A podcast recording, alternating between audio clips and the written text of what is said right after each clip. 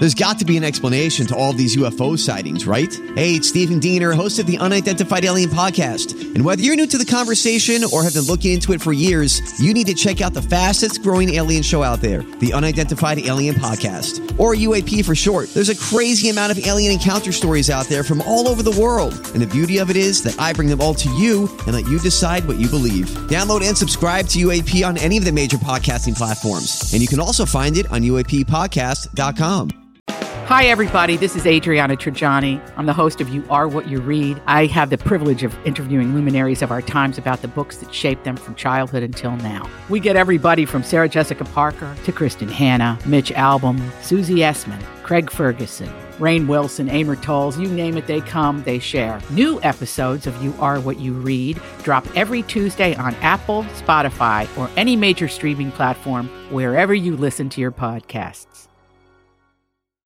I need information. I need it five minutes ago. This is a My Talk Dirt Alert, an everything entertainment update heard at the top of every hour on My Talk 1071. So, um, what's new in your world?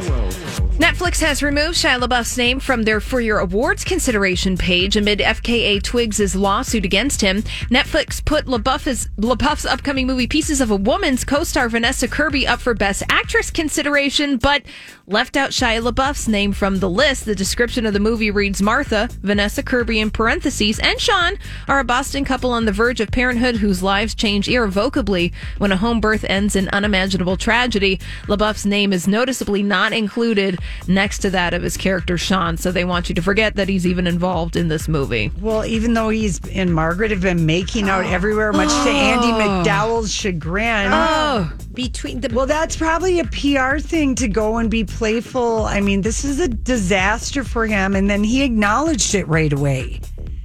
Oh, that's true. Oh, in his statement to the New York Times. He- basically, Yes, he did. he did, and so he really just should like. I don't know. I don't know. He needs. I don't know. Yeah, I don't know. what to maybe say about like it. uh, stay away from yeah, stay not away making from, out with her. She's ma- she's. I'd be livid if I was Andie trying Oh. to get her my daughter away from him. yeah, no kidding. Ugh. And uh, R. Kelly's trial has been set for September 13th, 2021, but that date's not set in stone due to the COVID 19 pandemic. His trials have been put on hold throughout the year, and R. Kelly has been in Chicago at the Metropolitan Correctional Center since July 19th. So there he is.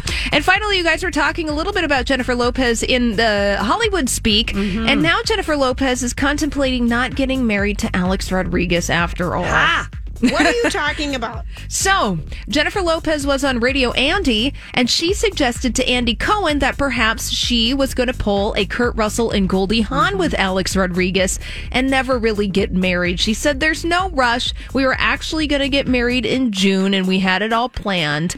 But she's like, maybe we just won't get married. We both have been married before. And then it keeps uh, mine and, you know what I mean. It keeps keeps things real money separate. And she saw It- it keeps- saw an accounting when they were going to buy the Mets. Okay, this is interesting. Yes, it is. There. All right. Well, that's all the dirt this hour. For more, check out mytalk1071.com or download the MyTalk app.